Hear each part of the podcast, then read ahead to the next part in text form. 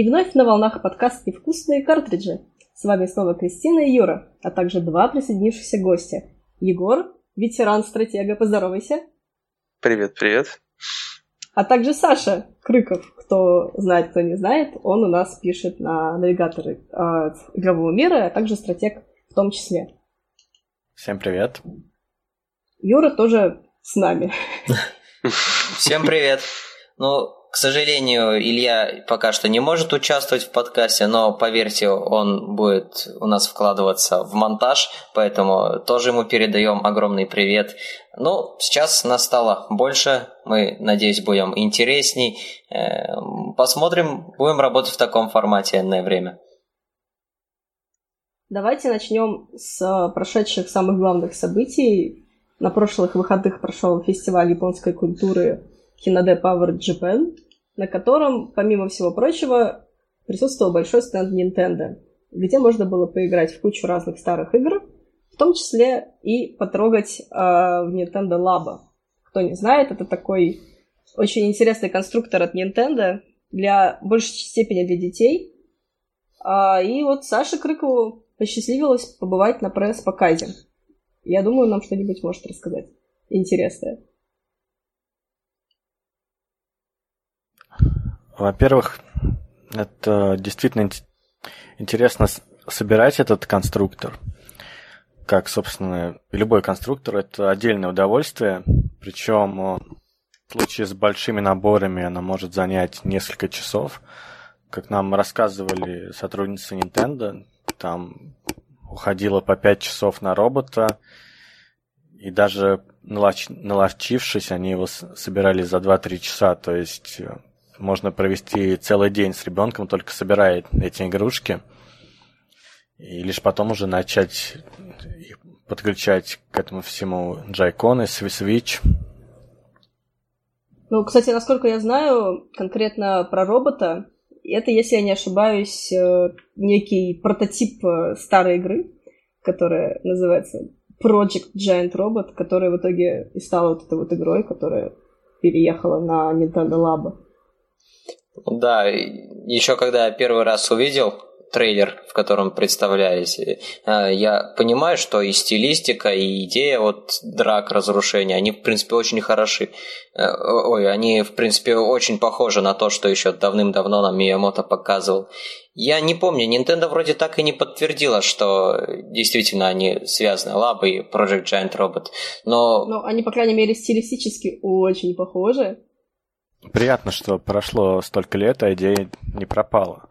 То есть сколько, 6 лет назад показывали эту демку? Да столько лет она лежала во вкладке TBC, в играх, которые выходят сначала на Wii U, а потом непонятно на что. И на самом деле это был хороший такой шаг, использовать концепт, все-таки не убить его, все-таки как-то использовать. Но вот конкретно по поводу робота я слышала, что он очень быстро надоедает. То, что из разряда ты его собрал там за 5 часов, грубо говоря, поиграл в него полчаса, там, почувствовал эту виртуальную реальность от Nintendo, ну и, в принципе, наверное, все. А вот Variety Kit, говорят, поинтереснее. Да, вообще, расскажи, тебе что удалось собрать на выставке? Мне удалось пособирать так называемую там жук, машинка или слон, в зависимости от того, что там нарисовать, что вырезать и прикрепить. То есть это игрушка, которая управляется с экрана, дозируется вибрацией левого и правого джойкона, поэтому ей можно управлять, направлять ее куда-то, даже устраивать, может быть, бои двух таких игрушек на столе. Это самая простая, самая дешевая, если там заказывать из американского Nintendo Store запасные детали. Из американского Nintendo Store заказывать запасные детали для Labo. Пока только так, да. Прочувствуйте просто логику в этих словах. Это практически так же, как заказывать толстовку от PewDiePie с русским матом и понимать, что она не доставляется в Россию. Да-да-да, классика. Я, кстати, даже скажу больше. Насколько мне известно, в Японии, Америке и Европе картон печатают каждый в своем регионе. То есть я не знаю, с чем это связано, с какими-то бумажными традициями или с чем, но факт есть факт. Вот эта машинка собирается минут за 10, 15, 20, в зависимости от того, кто собирает, как внимательно следит за инструкциями на экране. Они интерактивные, понятные, там все с разных сторон показывают. Помимо того, я попробовал удочку. Она сделана из картона с механизмом, с катушкой. Напоминает рыбалку во многих других играх, только при этом ты тянешь там не какой-то просто контроллер с гироскопом, а почти настоящую удочку, вращая катушку, там подсекаешь. Я много лет не рыбачил, но мне кажется, это... Да. Это заменит тебе рыбалку. Вижу картину, как едешь куда-нибудь ловить рыбу, вместо того, чтобы действительно ловить рыбу, ставишь свич слабый и ловишь рыбу. Настоящую. Лично мне это приятнее будет, чем обычная рыбалка.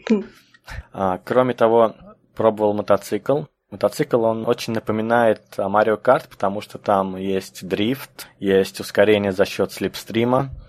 Я не успел в этом точно убедиться, но мне показалось, что есть ускорение в зависимости от того, в какой момент ты жмешь на старте. Кроме того, помимо того, что ты управляешь рулем, в который встроен Joy-Con, можно еще наклонять всю эту конструкцию, наклоняясь вместе с ней, как на реальном мотоцикле, чтобы лучше входить в повороты. Собственно, без этого даже там сложно выиграть. Но при этом меня немного смутило, что вот этот руль картонный, довольно объемный, там сложно одновременно и поворачивать ручку газа и нажимать на ручку тормоза. Все это делается правой рукой, то есть мне... А на какие ты кнопки нажимаешь, когда вот именно держишь эту вот конструкцию? Какие кнопки задействованы? Кнопок нет, там есть картонная вот эта ручка, которую ты поворачиваешь, поворачиваешь на себя. И есть маленький еще такой, как же это называется, я не знаю, как называется мотоцикл, это похоже на ручной тормоз велосипеда. Вот такая же вот... Ручка. Ручка, да. И когда ты дрифтуешь, тебе надо одновременно поворачивать ручку газа на себя и нажимать вот этот тормоз. Мне хвата руки с трудом хватает, я отвлекаюсь, теряю темп. Как это делают дети, я вообще с трудом представляю. А там же на пресс-показе были и дети. Мне такое чувство было, что я видела детей там очень много. Да, там было много детей, я не знаю, как им этого думать. Это молодые журналисты, у которых паблик на 1000 человек? Это рыбаки. Нет, там была какая-то отдельная очередь, то есть туда можно было попасть то ли по специальным билетам, то ли... То есть туда можно было попасть без привязки к какому-либо паблику. Нет, там просто были родители с детьми. Я не знаю, как они туда попадали. То есть, там... Они просто появлялись. Может, по каким-то VIP-билетам. Представляете, вот вы такие журналисты, вы там стараетесь, чтобы писать, там что-то делать и так далее. А тут родители с ребенком. Хотите поиграть? Пожалуйста. Изи. Не, ну посмотри на это в другой стороне. То есть, когда ты была ребенком, тебя кормили, поили, одевали, было где жить, а сейчас тебе приходится работать ради этого. Вот это вот. Сейчас негде жить. Аналогия. Там же есть Nintendo лабошный дом. Вот, и теперь родители такие: прости, но ты теперь будешь жить здесь. Теперь это твой дом. В 75-м павильоне ВДНХ, в коробке из-под лаба. Ну, как бы... Мы раньше шутили с друзьями в Питере, что будем жить в картонной коробке. Вот, видимо, мечта, она все-таки... осуществилась. Это приятно, безусловно. Было, на самом деле, неловко даже, потому что там эти дети с родителями, ты такой приходишь... Кто-то такой дядька 30-летний, который с бородой играет. Здоровый лоб. Вроде не ребенок. Тебя показывают пальцем и говорят: мам, а это нормально? А я буду таким же в 30 лет. Мама такая: нет. Дети еще быстрее собираются. Смотри на него. Не, на самом деле было неловко, потому что они играют, ты приходишь, здоровый лоб, без очереди отбираешь у них все. Вот так вот. Ты еще у детей конфеты отнимал. Ну, не конфеты, а картон. Вот так, все, мы тебя таким и запомним. Ну, фу таким быть, Саш, фу таким быть. Да, так дело вообще не пойдет. Я вообще очень неприятный, да. Тебе стыдно должно быть за это.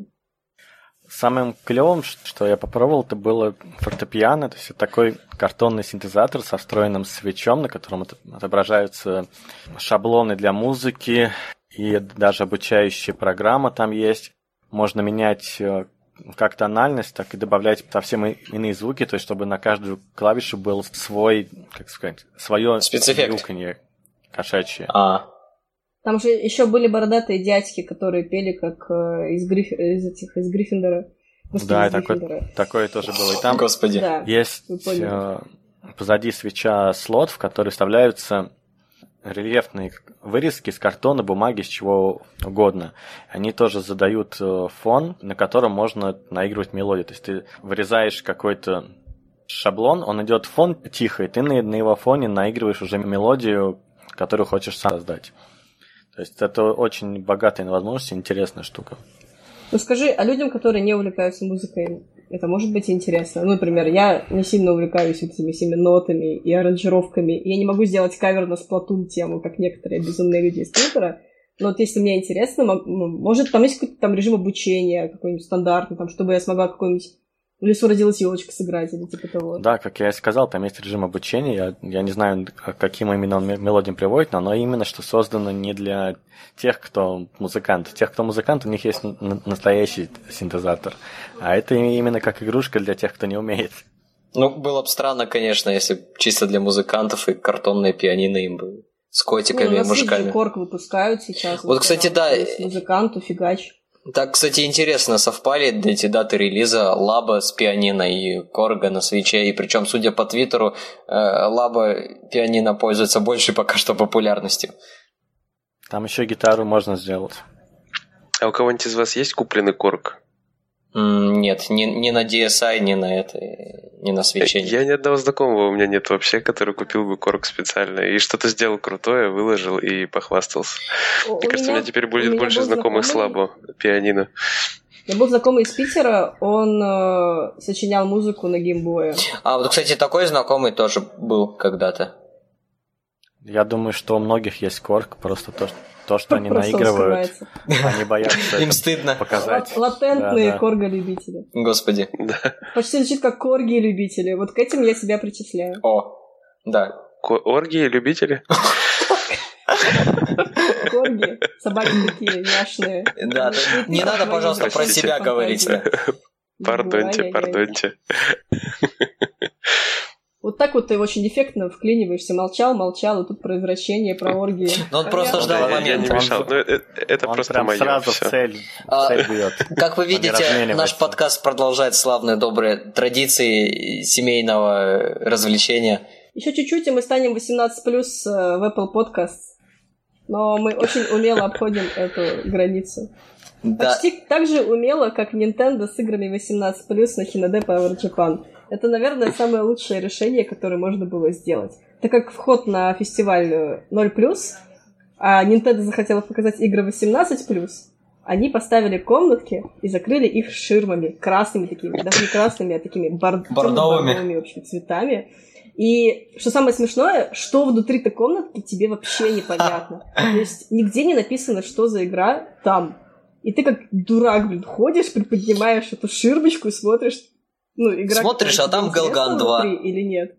А? Смотришь, а там Галган 2, или как там это? В лучшем случае. Смотришь, а там оргия, блин. И такой, нет, ошибся комнаты. Да, я в Вольфенштейн хотел поиграть просто, извините. Да, ну как бы Nintendo, отели любовные, ну все как мы любим. Вот, я попала, кстати, таким образом поиграла в Вольфенштейн 2, и очень забавно, но там была представлена полная версия игры, и после общения с промоутером я выяснила, что эту игру уже прошел кто-то. За 2 дня фестиваля эту игру кто-то прошел. Представляете, какая-то шпана, Россия. Там, не знаю. Хотя это не знаю, Россия. Шпана или нет, если учитывая то, что возрастной рейтинг 18+. Она настолько короткая. То есть, как бы, не настолько она короткая, но я не знаю, со всеми катсценами она, по-моему, часов 8-10. Я не знаю, кем нужно быть, чтобы пройти ее за 2 дня фестиваля, напомню. А что, удобно. Ну, катсцена вот за минусом. На Игромир пришел, все игры прошел, написал все рецензии, сидишь такой, деньги просто получаешь и кайфуешь. Звучит как план. История мечты российского игрожура. А по поводу Вольфенштейна, честно говоря, была немножко разочарована тем, что она выглядит как бы достойно, но она очень сильно плохо себя чувствует на свече, в том плане, что видно, игре очень тяжело идти. И несмотря на то, что там всего лишь 30 FPS, что и так, ну, понятно, но она проседает, и особенно на таких сильных замесах очень видно, как FPS дропается, и, если честно, как бы... Ну, это еще игра была в доке при этом, то есть она в доке проседает, то есть я не могу понять, что будет как бы в портативном режиме. А так она как бы... Ну, до релиза осталось 2 месяца, может быть, она выходит 29 июня, если я не ошибаюсь, на Switch'е. Полная локализация русская. С Doom'ом была такая же ситуация. Вот я просто прекрасно помню, что Doom тоже регулярно просаживались у него FPS-очки. При этом мне показалось, что он в портативном режиме шел немножечко лучше, чем в стационарном, что вообще как бы очень странно. Ну, собственно, такие игры, такие большие тяжелые игры, запускающиеся на маленьком свитче, их и надо рассматривать. То есть их главный плюс — это то, что ты можешь играть в Doom или в Wolfenstein или в Rocket League, не знаю, в автобусе. Вот это самый главный плюс. Да, а то, что на ТВ можно играть, это уже так, побочное. Ну, тогда я считаю, что в такие моменты нужно игру демонстрировать в портативном режиме. А вот это, да, это уже косяк конкретно организационный. При этом в Nintendo Switch все еще невозможно попробовать в портативном режиме на всех мероприятиях нинтендовских. Они все стоят в доках на демо-юнитах. Но это только в России, да. Россия. Потому что я помню, когда первый раз Wolfenstein 2 показывали, его как раз показали первый раз в портативе. И на западных ивентах как раз очень часто начинают с портатива, а потом уже в док вставляют. Ну, я задала вопрос промоутеру, как бы, лучше она выглядит в портативе или нет. Не получилось получить ответа на этот вопрос, к сожалению.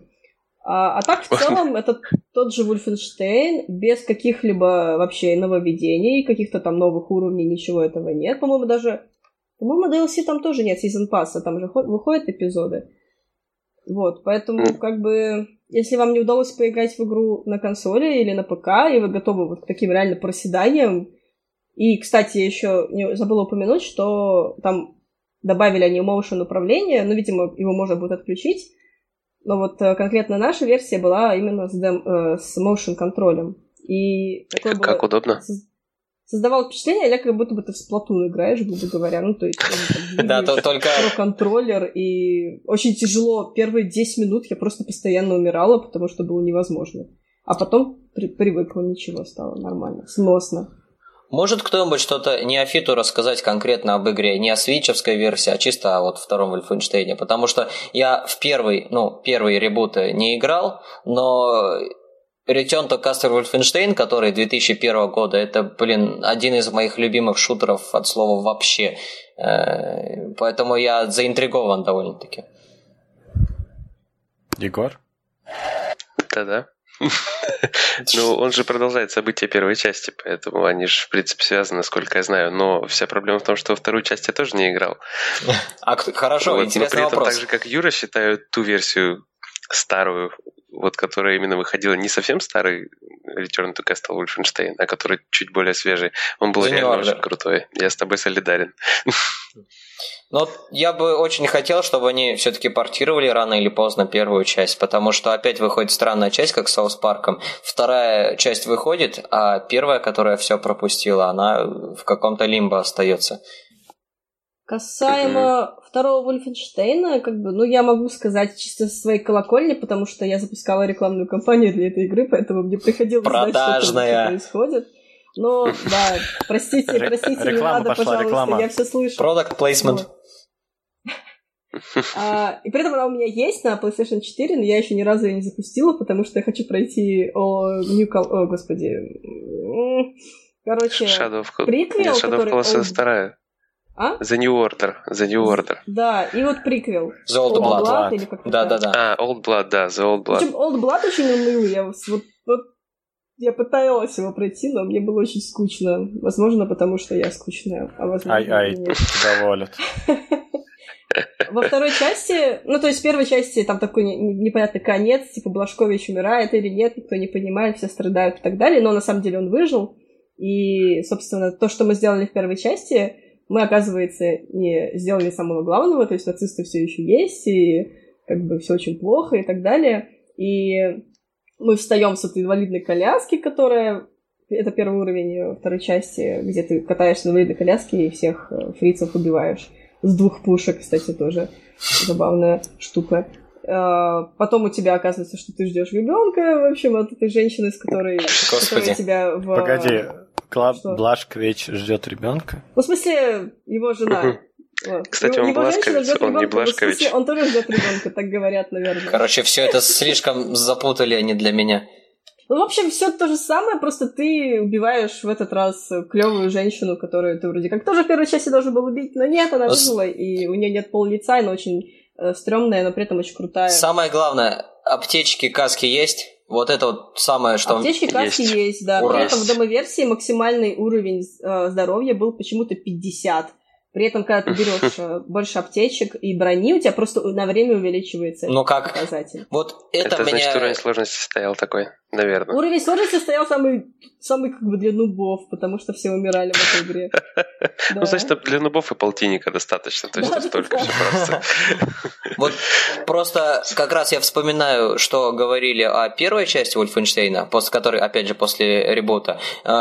И мне очень понравилось тогда, что в век шутера, которые все с авторегеном, с акцентом на мультиплеер, иды просто взяли и сделали обычный олдскульный шутер с аптечками, с акцентом на сингл.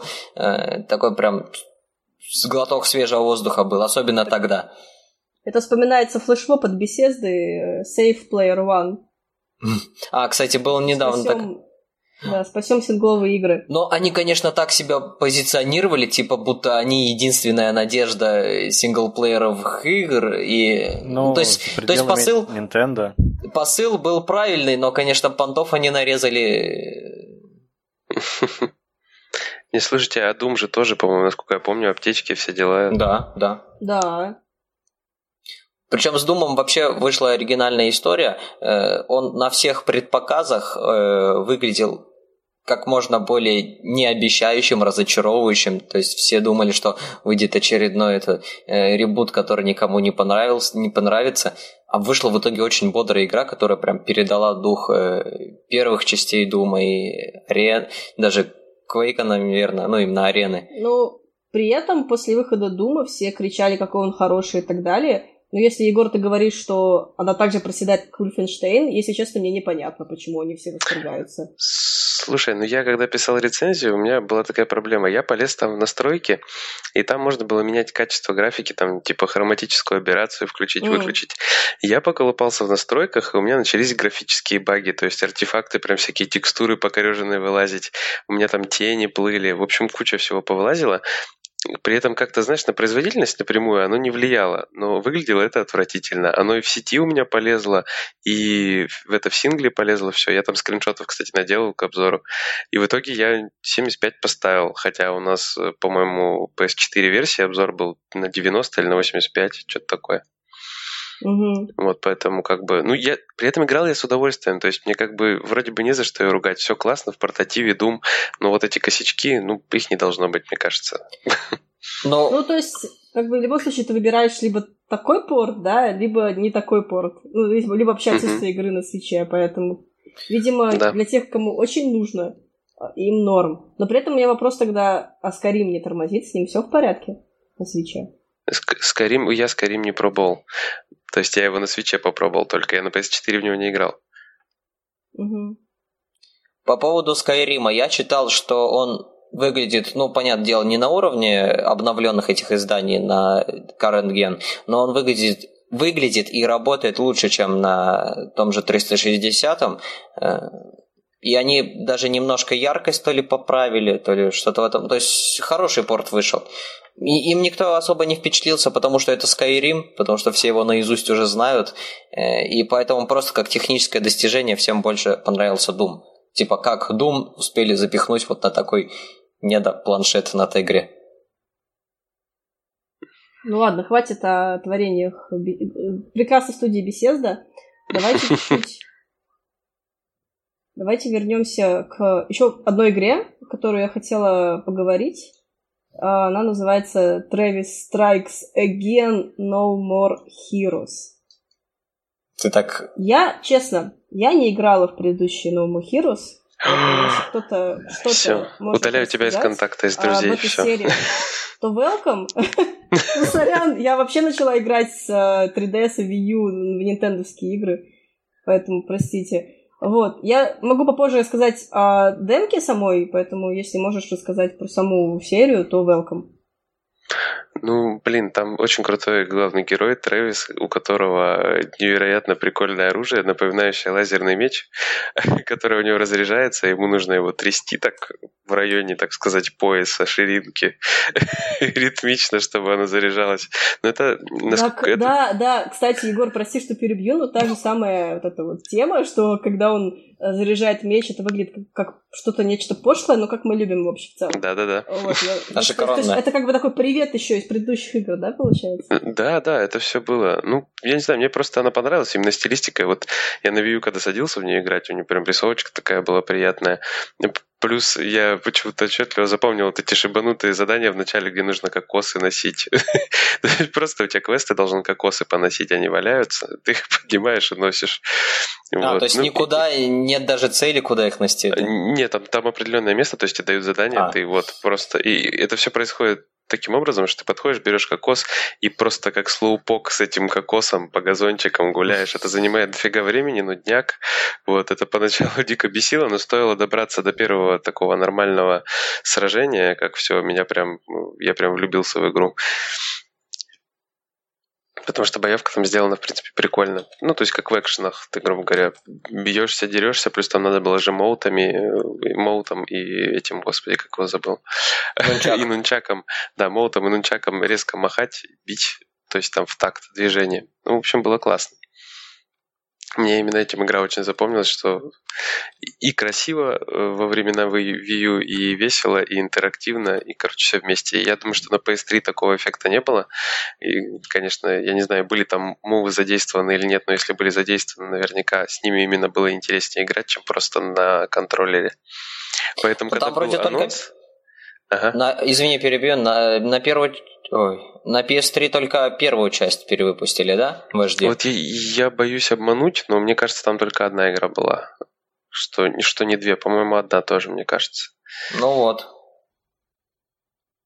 Вот так.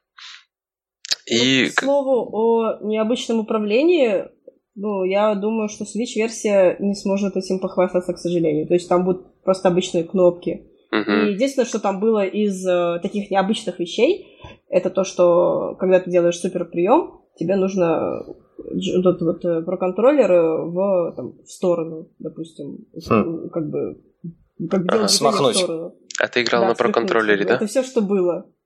Ты играл на про контроллере, да? Там не про контроллер был, там была собачка. А, собачка. Может, когда они отсоединенные, там есть какой-то режим отдельно с каждым джойконом в руке. Ну, мне кажется, я просто предугадываю, мне кажется, что нет, потому что здесь же сделали наоборот акцент на том, что, типа, раздели джойконы и играй с другом. У нас теперь в первой серии мультиплеер локальный. Да, кстати... Мультиплеера не было на демо-версии, было только для одного игрока, но да, Промик сказал, что будет и для двух игроков. А вообще, в целом, что себе представляла игра, это такой... Я даже не знаю, как этот жанр описать, но это что-то вроде слэшера было. Топ-даун экшен. Вид сверху, да, топ-даун экшен, вид сверху, у тебя есть атака катаной сильная, атака катаной слабая, у ворота прыжок. И дополнительно у тебя есть 4 спецприема: поставить супербарьер, сделать воронку, поставить бомбу и еще сделать там какой-то суперприем, если честно, уже не помню, какой именно. Дополнительно их можно совмещать, вот эти суперприемы. То есть, например, поставить воронку, поставить бомбу. То есть враги будут сужаться в эту воронку, и потом сработает бомба, нанесет им дамаг. И... если нажимать на правый этот курок, то будет спецсуператака. Ну, то есть ничего особенного, просто нажимаешь кнопку несколько раз, и у тебя просто сильные атаки. То есть классические вообще. Вот. А по врагам можешь, пожалуйста, рассказать, как вот? Потому что, насколько я смотрел по презентациям, я так и не понял, разнообразие есть, нет? Опять же, это все демка. Враги были одинаковые совершенно, просто какие-то зеленые пиксельные чуваки. Вообще вся игра в такой пиксельной стилистике, с таким ретро-вейв звуком, забавные в целом. Выглядит классно. Вот кто смотрел «Первому игроку приготовиться» или читал, но я смотрела только, мы как раз обсуждали это в прошлом выпуске, очень похоже вот на стилистику вот фильма. То есть все такое с отсылками, в общем. И такая смесь 3D, там, современного 3D, да, и пиксельного такого оформления. То есть ты там убиваешь врагов, они все в пиксели рассыпаются. Вот такое все. Ну... Да. Они же планировали, ну, как, вернее, заявлял Суда-51, что Трэвис теперь, типа, будет по разным играм там путешествовать, то есть, вероятно, это будет... Консоль есть какая-то, типа. Да-да-да, это, типа, наверное, будет не какая-то конкретная отдельная модель уровней, может, там будут разные вариации еще, может, там дойдут до какого-нибудь шмапа, типа, он там будет лететь на чем-нибудь, стрелять еще, ну, то есть, может, геймплей будет как-то меняться в зависимости от уровня. Да, это очень можно интересно обыграть, да, ну, согласна. Вот, поэтому будем надеяться, что они там что-нибудь хитренькое придумают, потому что, учитывая еще наличие кооператива, мы вообще можно что-то состряпать вкусненькое. Кстати, вроде как второго игрока будет звать Бэтмен. Серьезно? О, Господи. Да-да-да. Ну, то есть, я не знаю почему, но когда я спрашивала промоутера, кто это вот... Там просто когда ты играешь в одиночку, у тебя часть экрана занимается одной большой линией с изображением еще одного персонажа. Я спрашиваю, кто это, а почему он тут занимает часть интерфейса, если он ничего не делает. Вот. Вы сказали, что это Бэтмен, это напарник главного героя, и в него можно будет играть вдвоем. Но, мне кажется, они имели в виду не этот Бэд, типа плохой, да, типа фиг знает.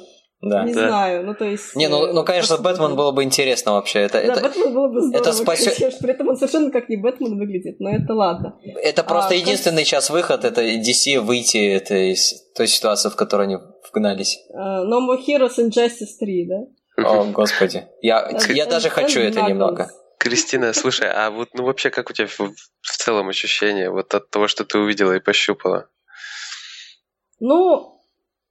Пока, честно, если честно, непонятно. То есть то, что я поиграла, мне понравилось. Но если это будет вся игра, то вряд ли это будет так сильно интересно. Но если это действительно как бы одна часть мира, то есть в конце там ждал босс такой с 3 фазами, интересный.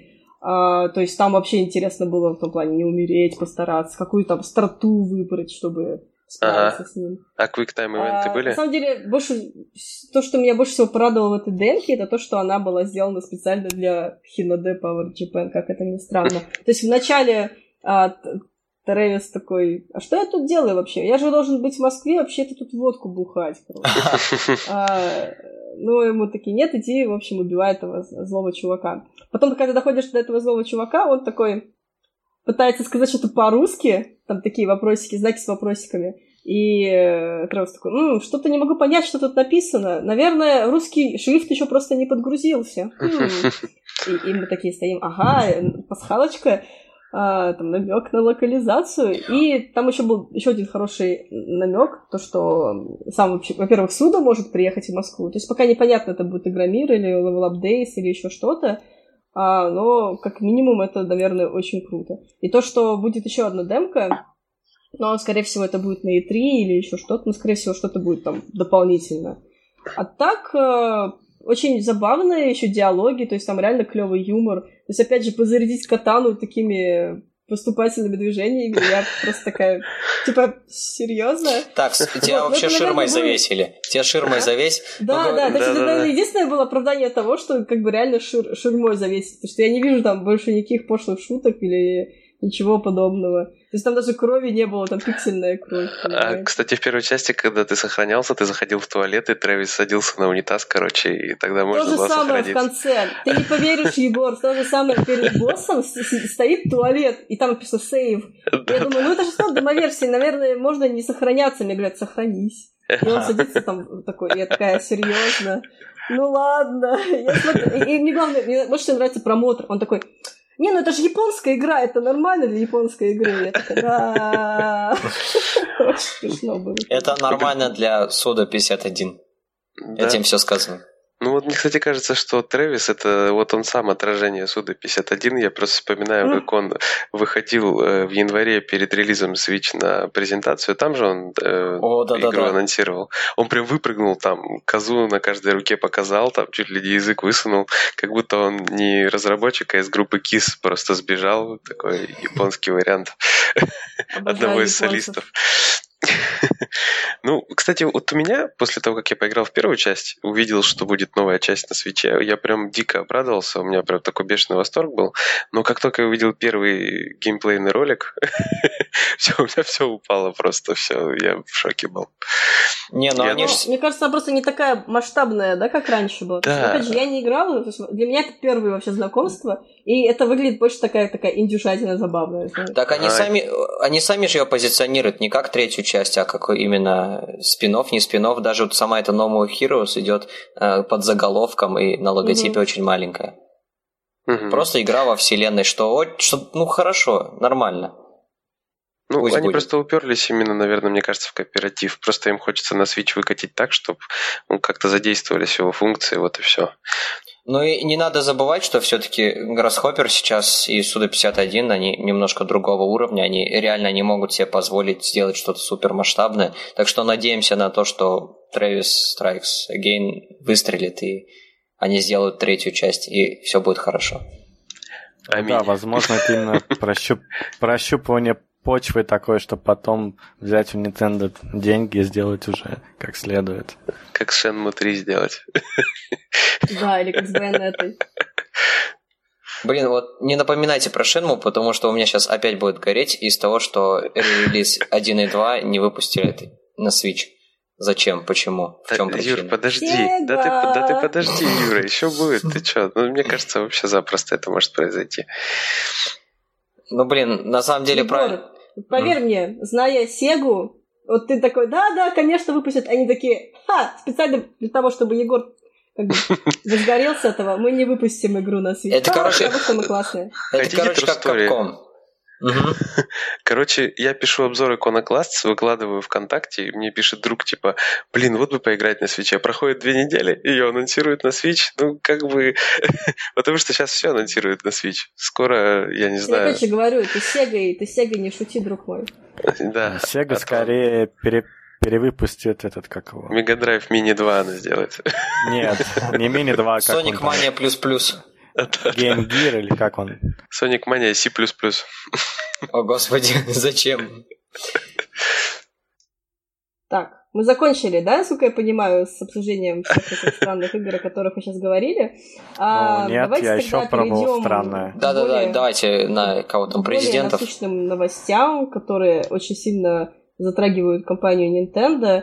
Это, конечно же, речь идет о новом президенте, который вступит на роль президента 28 июня, когда Кимисима вроде как уйдет на пенсию. Поправьте меня, если я не права. Кимисима, он. Мы только... Кимисима. Он так мало пробовал... Простите, мой русский очень хорош. Он так мало пробовал президентом, что мы даже не успели заучить, когда у него ударение. Ну, это чисто, знаешь, такая русская привычка делать ударение на последний слог, вот именно в случае с японцами, поэтому как бы... Да. Ты это лингвисту объясняешь. Да. Он не уходит на пенсию. Вот, я поэтому говорю, поправьте меня, если я не права. Поправляй. Он консультантом будет. Ну, блин, консультантом это... Продавец-консультант. Свечи будут продавать. В Эльдорадо он будет продавец-консультант. Что вам сегодня, Nintendo Switch или Nintendo 3DS, да? Вы больше играете в дороге? Да, нам PS4, пожалуйста. На самом деле, консультант это может быть очень важная должность, то есть она... Ну, Саша, это была шутка. Не, я понял, я имею в виду, что порой-то там второй, третий человек в руководстве. Ну, я с тобой соглашусь с одной степени, но с другой это больше, знаешь, почетная должность, чем функциональная. То есть это просто человек, к которому можно обратиться в случае чего, а в случае, если такого случая нет, то все, он фактически как на пенсии. Главное, чтобы он стоял на то, чтобы вводить фигуристых персонажей с большими жопами. Да, это самое его массивное вложение в Nintendo. Это самое лучшее, что он сделал, правда. Спасибо большое. И это единственный мем, который с ним получился. Мы надеемся, что новый президент Фурукава, он будет более миметичным, чем Кимисима. А Миямото не в том же статусе сейчас? Да фиг знает. Он то ли архитектор, то ли... Не, но он тоже какой-то... какую-то очень консультативную суть. Ну и Миямото, он уже давно от дела отошел, он только проснулся, чтобы выпустить Star Fox Zero и обратно заснул. Мог не просыпаться. Ну... Я буду защищать Star Fox Zero до потери крови. Егор. Да, тут сидит редкий представитель. Любит Star Fox Zero. Короче, да. Ладно, я сейчас возьму, включу Вию и обратно. Он просто стреляет в упор за него. Миямото просто проснулся, чтобы сделать Юрий Star Fox. Так нормально? Спасибо, Миямото. Отлично. Что можно интересного сказать про Фурукаву? То, что он чуть ли не единственный за историю Nintendo президент, который конкретно чуть ли не идентифицирует себя как геймер. То есть он говорит, что он начал еще с эпохи Famicom играть, и его друзья, знакомые говорят, что он прямо вот в данный настоящий момент шпилит в Golf Story. Да, то есть действительно прям цитата. Golf Story? Да. Она успешна в Японии. Да, и все говорят, что он прям геймер до как его? Мозга костей. Да, я на языке обертелась. Да, но при этом он не дизайнер, то есть он именно менеджер всю дорогу, насколько я понял, в The Pokemon Company в основном. Ну, в таком случае пока что мало что известно о нем, конечно, как и было и Кимисиме тоже. Поэтому просто, наверное, пожелаем ему удачи. Будем смотреть, что он изменит, не изменит. Но из того, что может измениться, наверное, в будущем, это то, что Nintendo попрет активнее на мобильники, потому что одно из таких ключевых пунктов собрания инвесторов было то, что, мол, продажи игр на мобильниках не достигли удовлетворительных позиций. И, мол, конечно, с такими ценами-то. Ну, кстати, по поводу цен, ладно, у нас еще будет возможность поговорить о мобильных играх, вот именно в этом подкасте. Они даже анонсировали новую игру Gradalia Lost с совершенно новым партнером Cygames, которая прям король японских гача-игр, JRPG на мобильниках, так что, может быть, что-то даже вау и получится. Ну, ладно, это отставим уже на потом. Еще одна важная перестановка, немножко грустная, это то, что Сатору Сибата уходит из Nintendo Европы.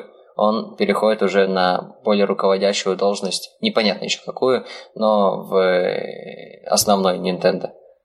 А известно, кто будет новым? Неизвестно. Еще нет. Очень интересно. Место вакантно. Кто будет танцевать танец Юкаев на директах? Скажите мне. О, да. Я готов. Я готов. Возьмите меня танцевать танец Юкаев. А может, это есть главное требование? Мы возьмем Антона в костюме пчелы, Егор, прости. Я на подтанцовку. Только если ты в костюм опса оденешься, ну вот честно. Тогда подумаем. А меня в какой костюм одеть? Ни в какой. Вот так мне костюма не досталось. Печально. А ты Star Fox'ом оденешься. Знаешь, вспоминая разговор про Фурей с тобой, я не хочу тебя одевать ни в какой костюм. В смысле, вы чего-то боитесь? Да, очень сильно. Ладно, я оставлю это без комментариев. Если я не ошибаюсь, там еще повысили ребят, которые ведут директы и... Сейчас я не вспомню. Один, который ведет директы в последнее время, а другой, который занимался Super Mario Odyssey. А, ты про Коизуми говоришь, да? Я про Коизуми и про второго не помню. Я тоже не помню, но Коизуми, он молодец, и все его называют как бы... Он лапочка вообще. Его реально называют, то есть, вторым Миямото, по сути. То есть, это сейчас он прославился со Свитчом, с Odyssey, потому что он за них отвечал. А так, если на его послужной список посмотреть, он очень у него богатый, просто он всегда в тени оставался. И вот я лично очень рад, что все-таки мир начинает о нем узнавать, и ему начинает воздаваться по заслугам. А второй не тот товарищ, который Инди все время представляет, нет? Да. Он такой смешной. Он самый. Блин, я забыл, как его зовут. Стоп, будут они теперь на экране. Вы про японца или про американца? Нет. Он американец. Вы про Дэмона Бейкера, что ли? Да, точно. Про Дэмона Бейкера? Бейкер. А я не слышал, что его куда-то повесили. Нет, я про двух японцев. Не, я имел в виду про Бейкера именно. Ну, нет, так нет. Определитесь, короче. Печалька. Мы сейчас вот все Nintendo переставим с места на место, они запутаются потом и развалятся. И все из-за нас. Но это не точно. Только если статью на Nintendo Life напишешь. Да, это такая у меня обязанность, поставленная мной самим, писать обо всем на Nintendo Life, даже если это им не нужно. Ну, так обычно и происходит. В случае с Nintendo так вообще все время. Ну, это в России. Nintendo Life все-таки. Ну, даже они, видимо, не хотят писать о Nintendo. Парадокс, парадокс. Мы какую-то сейчас свою реальность начинаем строить. Да. Давайте лучше обсудим Nintendo Online. Да, уже в этом месяце мы должны узнать подробности о Nintendo Online платном, который запустится уже этой осенью. Тем временем пока просто наслаждаемся тем, что он какой-никакой, но бесплатный. Потому что мы не можем играть в онлайне, потому что у нас... Роскомнадзор! Похлопаем. Ну вот, а совсем скоро мы не сможем играть за деньги. Да. Да, как вот сейчас история с PSN. Платишь за плюс и не можешь им пользоваться, потому что у тебя не работает интернет, потому что у тебя провайдером МГТС. Класс! История всей моей жизни, спасибо. Кстати, раз уж... У меня тоже МГТС. Раз уж мы затронули тему блокировок, я, когда все это началось, очень удивлялся и радовался, что Ростелеком, казалось бы, Ростелеком, очень мало блокирует. Но в конечном итоге он и eShop у меня поломал, он тоже через раз заходит. Но самое, наверное, что меня отхёртит больше всего, он умудрился поломать Super Mario Run, который я недавно пересел на Android и купил. Я в Super Mario Run играю в метро, как ни странно, и у меня он работает, спасибо, а дома почему-то тоже не могу. Ну вот у меня...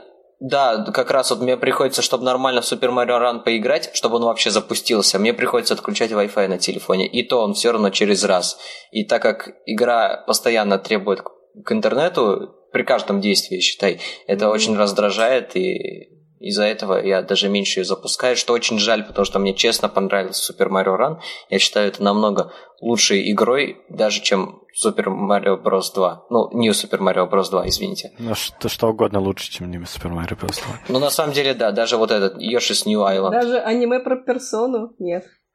Расскажи. На самом деле, это постоянное подключение, это очень раздражающая вещь, потому что когда анонсировали мобильные игры Nintendo, я под это дело купил новый iPod, а в iPod, понятное дело, нет симок. Mm-hmm. И тут выходят эти игры, в которые я не могу играть где угодно, я могу играть только с Wi-Fi. Потрясающе. Ну, я даже не знаю, что лучше, потому что у меня сейчас, на передержке телефон очень прозаический, там всего 2 гигабайта внутренней памяти, и туда реально все стандартные приложения, там ВКонтакте, Твиттер, почта, Super Mario Run влезает, и все. То есть, если надо что-то другое установить или просто обновить, надо что-то удалять.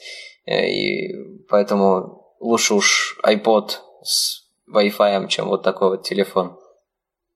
Это куда лучше, чем iPhone с 16 гигабайтами памяти на борту. Ой, я вообще не считаю 16 гигабайт как что-то. Ну, это примерно вот та твоя история, когда ты удаляешь одну большую игру, чтобы поставить другую большую игру, и ты не можешь их одновременно иметь на своем телефоне, потому что у тебя 16 гигабайт, 8 из которых занято просто операционной системой. А все из-за того, что у Андроида... Вот постоянно меня бесит то, как в андроиде память делается. Там, ты покупаешь там телефон, может, там с 4... Ну, еще в древности, когда я сидел на андроиде, покупаешь телефон там с 4 гигабайтами, обнаружишь, что для приложений почему-то там только 2. Из этих 2 ты можешь там скачать, допустим, приложение на 15 мегабайт, но ему зачем-то для установки потребуется 50 мегабайт. И... Очень меня раздражает, я так и не понял, как это работает в андроиде, и из-за этого я перешел в свое время, когда он еще был жив, на Windows Phone. Рип. Да. Ну, он, кстати, все, у меня мой Windows Phone вообще рипнулся. Он просто начал не выходить из блокировки. То есть моргает экран, включилась подсветка, а на экране ничего не отображает. Ну, раз, другой, третий, 10. Потом что-то понял, что нет, это не дело. И все, и, его форматнул, положил куда-то в долгий ящик. Все, теперь у меня его нет. А давайте я вас спрошу одну вещь по очереди. Mm-hmm. Что вы хотите увидеть от нинтендовского онлайна? Вот, Юра, ты что хочешь увидеть? Фух, блин, сложный вопрос на самом деле. Но они вот как обещали, типа... свои старые игры выпустить. То есть сначала они думали, что могут просто раз в месяц выпускать, и это будет нормально. Теперь потом они быстро изменили свою стратегию, сказали, что будет типа постоянный доступ к старым играм. Вот мне бы просто хотелось, чтобы они взяли и собрались, и не начали типа заново строить библиотеку с NES, а взяли, собрали все, что у них есть на... Wii U-шном, 3DS-ном виртуальной консоли, что у них с двух классик консолей есть, чтобы вся эта библиотека была доступна с самого начала. Ну, прикольно. Ну, вообще, что... Я, извини, вот еще дополню, что бы мне хотелось сделать, но я знаю, что это никогда не будет сделано. Это то, чтобы у них все возможности онлайна, типа voice-чата и прочего, были все-таки внедрены в консоль, потому что я до сих пор не понимаю этого решения выделить это все в отдельное приложение на телефоне, чтобы...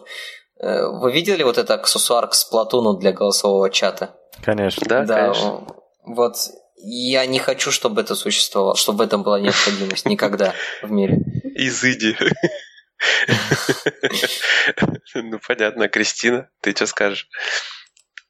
Ну, учитывая огромную библиотеку игр, именно классической консоли, виртуальной консоли, а еще дополнительно брать за это деньги, большие, как делает Nintendo, я считаю, в принципе, не очень корректным.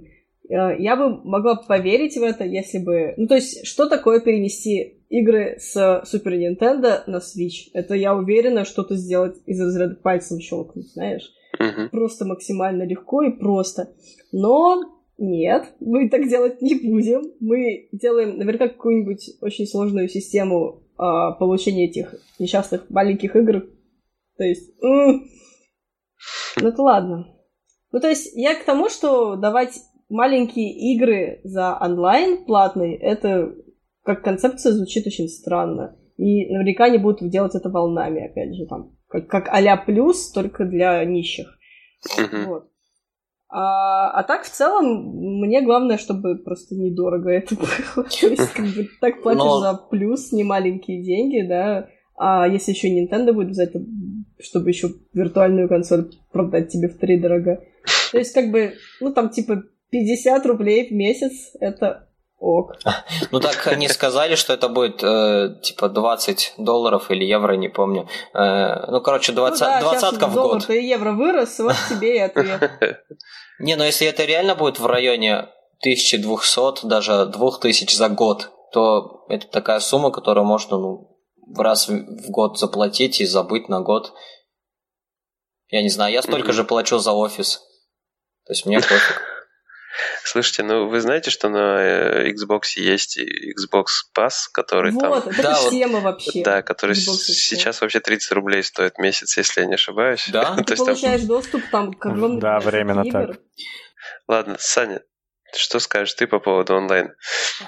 Ну, я как заядлый пользователь Steam, я просто считаю это все неизбежным злом и обдираловым, поэтому я просто радуюсь тому, что ценник на Nintendo Online будет почти в 3 раза ниже, чем на... Что ценник на бесполезный грабительский Nintendo Online будет в 3 раза ниже бесполезного грабительского PlayStation Plus. Вот и все. Не, ну знаешь, плюс иногда игры хорошие. Вот Bloodborne раздали. А у меня и так сотни игр неигранных, поэтому... Ну, это потому, что ты игровой журналист, поэтому ты вообще как бы понимаешь... Нет, ты можешь не играть в игры, ты можешь просто получать их бесплатно и писать на них обзоры. У меня накуплены картриджи для DS и 3DS были еще до того, как я написал свой первый обзор. Накуплены просто десятки, я до сих пор не добрался, я их уже начал продавать некоторые. Это твой бэклог на пенсию, Саша. Сань, ты из них знаешь, что сделай это... Инсталляцию какую-нибудь. Типа там, я не знаю, занятое время, а как-нибудь я так назови хитро. Посмотрите, я идиот. Просранная молодость. Да. Ну, слушайте, а я хотел бы сказать, что я очень жду, мечтаю, надеюсь и верю, как, наверное, и полстратега, что нам завезут достижения, ачивки или что-то подобное. Нет. Пожалуйста. Наивный. Да, я знаю, что это наивный. Это также из разряда, как Юра говорит про интеграцию нормальную voice-чата. Ну, тут тоже это из разряда легенд. По поводу ачивок, кстати, самое обидное в том, что они это почти сделали. То есть у них есть нормальные ачивки в самих играх офлайновые, и у них есть... Ну, это не во всех играх. Но в большинстве. То есть это то, что Nintendo любит. В большинстве? Я такую парочку могу сказать. Не, во многих сейчас есть уже внутренние, внутриигровые. Nintendo как раз это любит делать, чуть ли не, дай бог вспомнить, с Wii Sports Resort на Wii. Это раз. Во-вторых, она сделала фактически как онлайн-ачивки для мобильных игр. То есть вот если брать Fire Emblem Heroes, Super Mario Run, там за каждое прохождение каждого мира или главы дается, отсыпается определенное количество этого монеток. И это, в принципе, то есть, тоже стимул, я считаю. То есть им осталось просто взять, перенести эту систему на хотя бы самые их основные онлайновые игры. Допустим, тот же Splatoon. Допустим, за, не знаю, там 10 каток в Splatoon за неделю давать какому-то там несчастное это серебро. А за это серебро... Это же это их тема с этими монетками, да? Она же... Ну да, только теперь привязать это к монетке. Нет, ты знаешь, вот это как с очками у Xbox. То есть там, допустим, берешь ты достижение, оно там 50G, ну то есть баллов. А если собираешь все, тебе дают 1000G, грубо говоря. Вот, допустим, были бы простые ачивки и достижения, которые давали бы там по 10, там по 5 этих очков серебряных. А игру прошел полностью, условную платину взял, тебе бац, там, допустим, 10 золотых или 50. Ну, то есть скидочки реальные, вкусные, настоящие. Я надеюсь, что они разрешат ачивки сторонним разработчикам, чтобы мультиплатформа на Switch привлекала трофи-хантеров, но при этом не будут делать никаких онлайн-ачивок в своих играх никогда. Это очень странное, конечно, предложение. Нет, ты знаешь, такая самая первая ачивка. Оплати, короче, онлайн на 5 лет вперед раунд. Короче, я считаю, что обязательно должна быть у них своя система, потому что она есть у конкурентов, и, соответственно, им тоже надо ее вводить. Кому надо, тот будет получать достижения, кому не надо, тот продолжит спокойно играть. Но мне кажется, все-таки, если она появится, то больше людей будет заниматься этим делом. Не поверишь, что даже на стадии разработки свитча и практически имплементации его в жизнь, да, уже там за пару месяцев до релиза, никто не думал об ачивках. Вот я тебе честно скажу.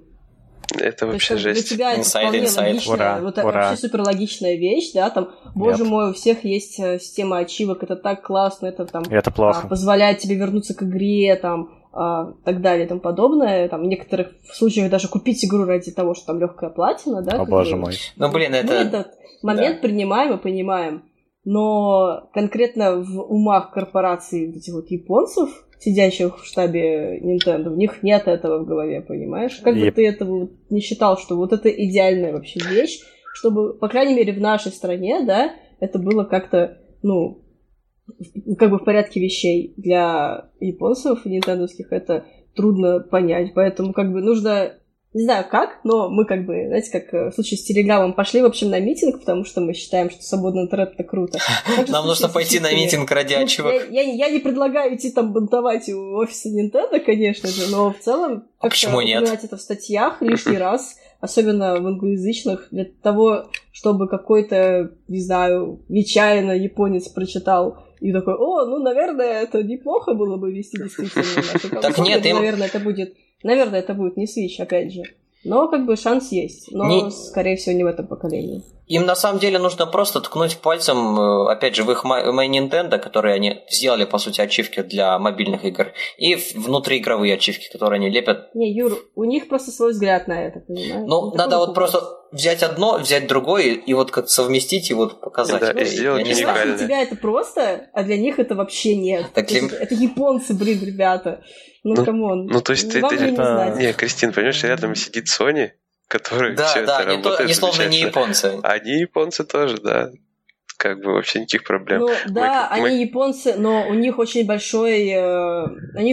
много разработчиков сидят например, в Европе, да, и вообще в целом мне кажется, что Sony более изированная компания по сравнению с Nintendo.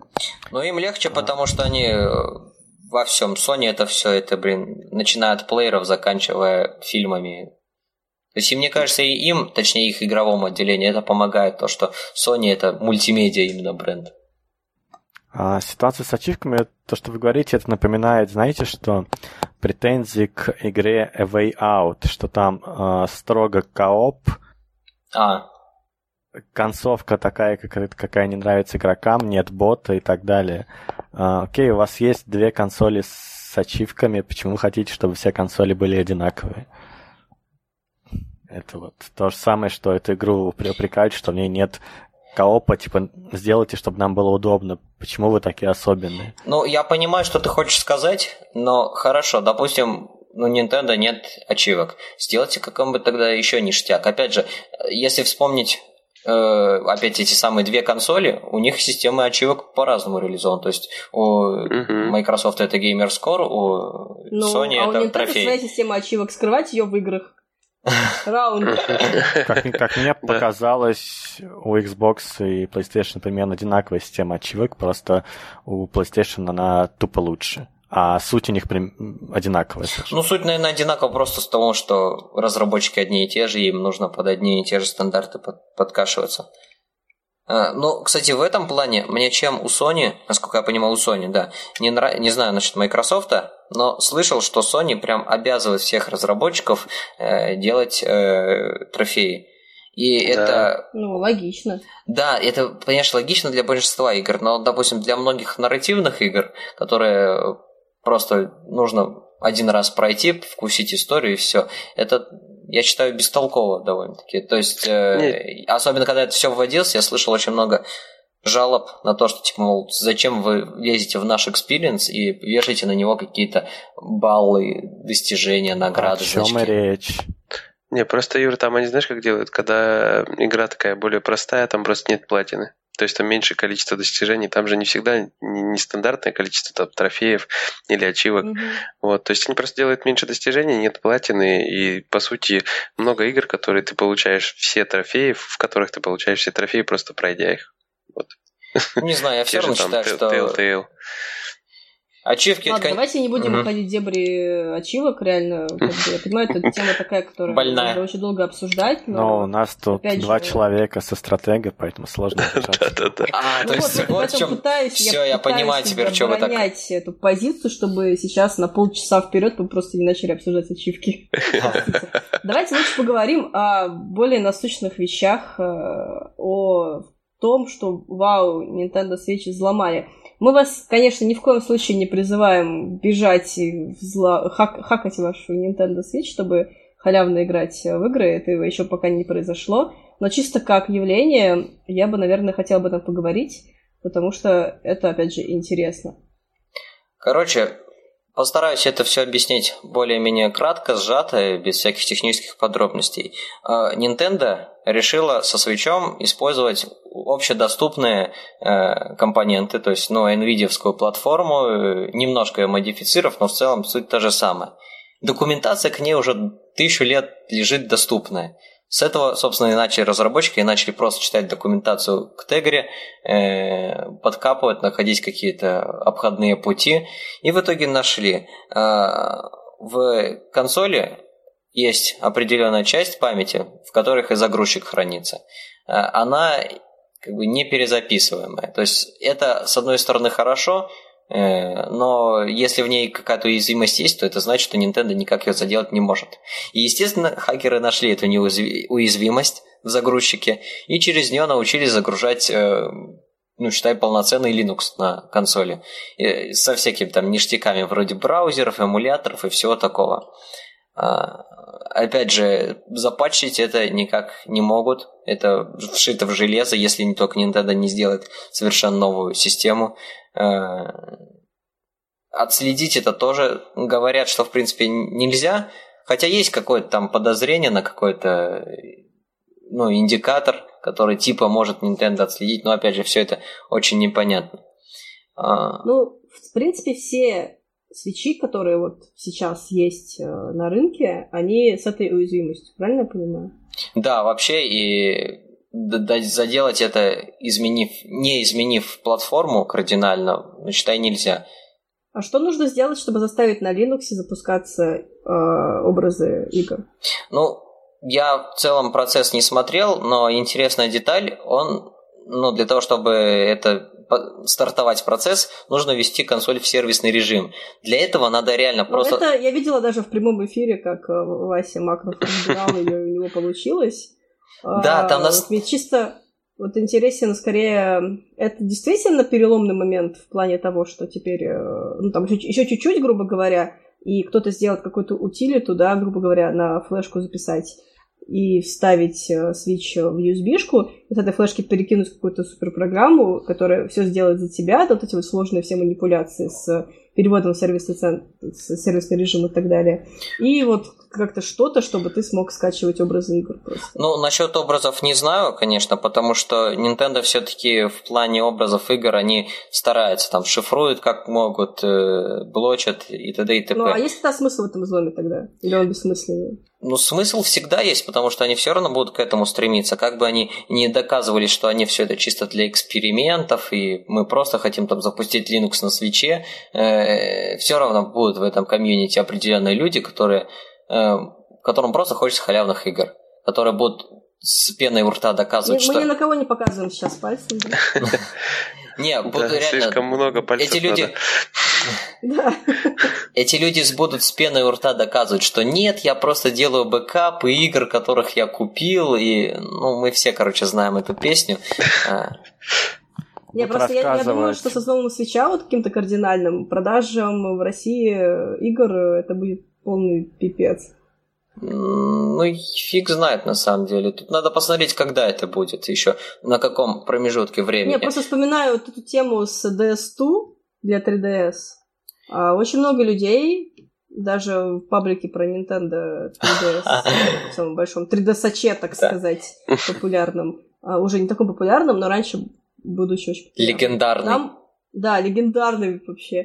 Там очень много людей покупало именно DS2, и очень много людей пиратило реально. Ой, да господи, я когда на московскую стритпассовку пришел, мне, наверное, человека 2 или 3 стритпасса прилетело из пиратских консолей. То есть просто в одной комнате. Ну, ладно, это, конечно, не суть важна, но мне кажется, что все-таки будет потруднее в этот раз хакерам. Опять же, я не специалист. Тут, видишь, будет смотреть еще на... то, когда конкретно это все случится, как случится взлом. Если он случится как с Wii U, когда уже консолька будет на последних этапах жизни, то там, в принципе, уже что есть, что нет, особо урона не будет. Если это случится как с DS и Wii, когда Nintendo придется зубами вырывать, лишь бы не пиратели, то да, будет серьезно. Но уже не те времена, и тем более DS и Wii были просто очень примитивные. Эх. Сейчас бы в 2К18 игры пиратить. Ух, ровно. Ой, нет, сейчас же начнется, сейчас это, санкции подорожало все, а раз подорожало, а я хочу все так же играть, так, а давай снова вспоминая блоки РКНа, я думаю, что сейчас, в принципе, выручка ритейловых магазинов, она увеличилась в связи с тем, что люди теперь играют в дисковой версии, потому что у них нет шанса просто поиграть в цифру или купить что-то в цифре. Просто мысль. Будет интересно, когда взглянуть, если будет опубликованы вообще такие данные. Что, кстати, вот... Я сомневаюсь, но вот вам хороший шанс сделать так, чтобы ритейл не умирал. РКН просто не даст софтину скачать. РКН просто спасает ритейл. Это гигантское. Спасает свитч, короче. Кстати, Крис, ты, наверное, в этом лучше по-любому разбираешься. В России вообще публикуют какие-то данные о продажах, не продажах игр консолей, потому что в Америке, Японии, Британии все публикуют. У нас то, сколько чего продал, только в лучшем случае из какого-то интервью, знаешь. В таком общедоступном списке нет, но вот, к слову, вспоминая мое любимое видео, с которым я много работаю и вообще дружу, они сейчас в паблике игровом, имгеймовском, начали такую новую рубрику топ-10 игр, которые продавались там. Ну, это без цифр, да? Да, без каких-либо цифр, просто ради интереса посмотреть, что все еще покупаю на дисках. А так нет, ничего такого, о чем ты говоришь, нет, к сожалению. Блин, ну жаль, конечно, но... Ну, я просто думаю, что там цифры настолько смешные будут, что... Ну, то есть... Смысла их считать нет, да? Ну, как бы не то, чтобы смысла их считать, что выглядит, наверное, не очень презентабельно просто на все. Ну, ты представь, сколько сейчас покупает реально в ритейле. Это нужно считать суммарно цифру, но PSN, например, никогда тебе не даст всех цифр. А Nintendo даст, но никому не покажет. Ну, то есть, это мертвая реально тема, мне кажется. Возможно, ну, значит, не дорос еще рынок пока. Надеюсь, что еще. Да и вряд ли, на самом деле, дорастет, учитывая то, как у нас все прозрачно, в кавычках. Ой, не будем о грустном и, надеюсь, короче, все на лучшее для нашей отечественной игровой индустрии. Вот. Егор, Саш, есть что-то еще по поводу взлома свеча сказать? Или дальше переходим? На самом деле, не сказать, чтобы я особо интересовался. То есть, ну, я как бы мне самому не интересно. Я там какую-то минимальную информацию для статей почерпнул на эту тему, и все. Вот, мне просто забавно читать, конечно, когда рассказывают там про музейную ценность сохранения игр, когда речь идет о консоли, которой, там, не знаю, даже когда консоли 15 лет, на ней обычно нет проблем найти лицензию, поэтому реально про музейную ценность можно говорить в случае совершенно провальных устройств или когда уже прошла четверть века. Ну, вот тут, кстати, ты сейчас, понимаешь, просто затронул мою тему с музейными ценностями и все таким. Когда устройства уже выйдут с рынка, там уже будет поздно. И как бы одно из положительных свойств пиратства — это действительно то, что очень много софта, оно просто сохраняется. Но любой пират, который говорит, что его цель — это сохранение софта, он просто лицемер. Просто нашел это единственный положительный плюс и положительную черту, точнее, и пытается ее выдать за свою легендарную миссию. Нет, это просто лицемерство. То есть пираты — это, как сказать, паразит на теле экономики софта, но что-то положительное от него есть. Главное, не преувеличивать особо. Это, ребят, тоже можно сразу тоже задам такой вопросик? Как вы думаете, какой сразу софт самый популярный на взломанную консоль выходит? Дом? Нет. Браузер, конечно, все же мечтают о браузере. Нет, нифига. Интернетикс. Ты не прав, Сань. Самый первый выходит это эмуляторы, конечно, эмуляторы. Эмулятор выходит, у нас, значит, Nintendo запускает онлайн, в котором будут старые игры. Тут будет рядышком валяться бесплатный эмулятор.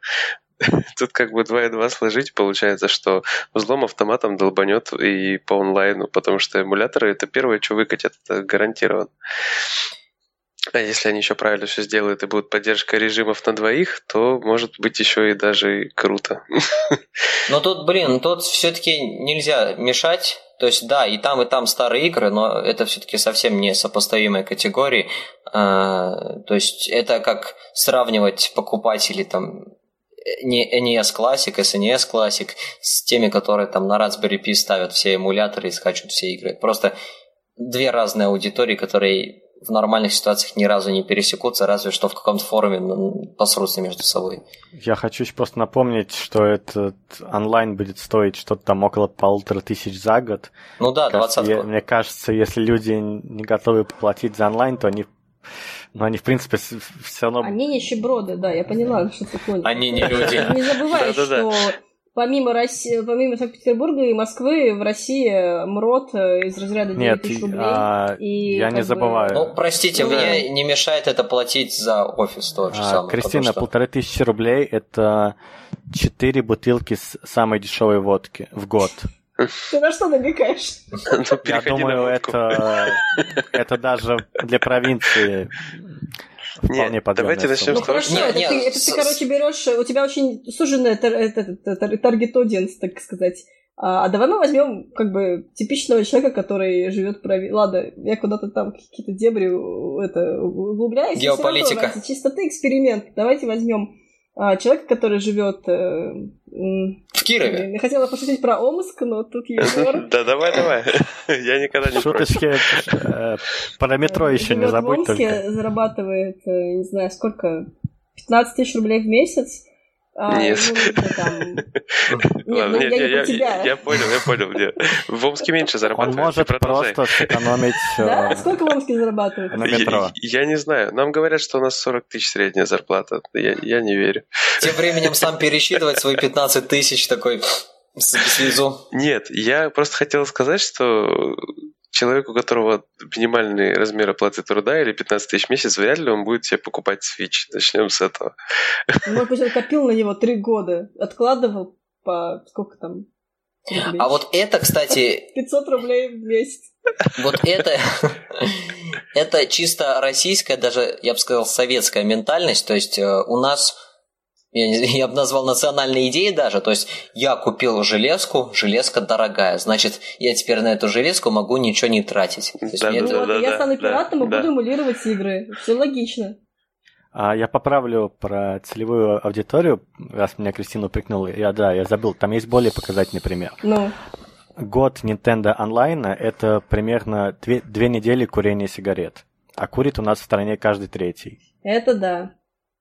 Нас 4, кто из нас курить?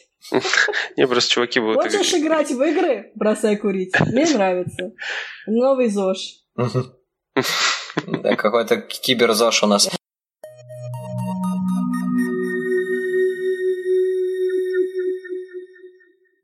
Раз мы уж умудрились обсудить вообще все в этом мире, от ачивментов до пиратства и всяких моральных проблем, предлагаю просто взять поговорить, кто во что играл в последнее время. Тем более, что уже прошло месяц с нашего выпуска, уж наверняка все во все поиграли. Рассказываем. Кто первый? Я. Тишина была и ответом. Давай, Егор, начинай. В общем, я играю в трилогию Наруто, который в Ultimate Ninja Storm. Короче, она крутая. Я вообще на только... Свече.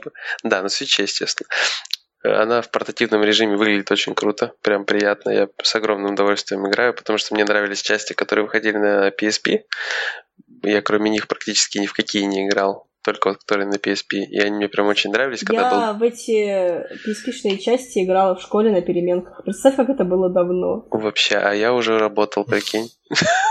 Ужас, ну ты старик. Я вообще старик. Я тоже старик, но не такой старик, как ты. Да, я просто уже с детьми в Switch играю. Вот, скоро с внуками буду играть.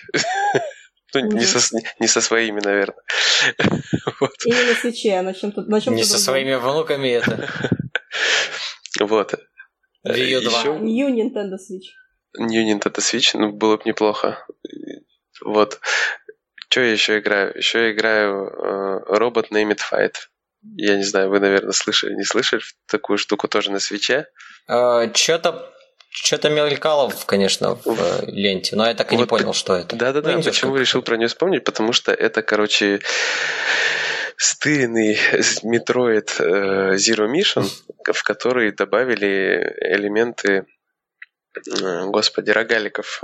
Вот, то есть там прям анимация, прям движение, все там Самус, все это сперто, грубо говоря, вот, дизайн, там, выстрелы оружия, ну, в общем, много-много всяких элементов и фишечек сперли. Я заинтригован. Да.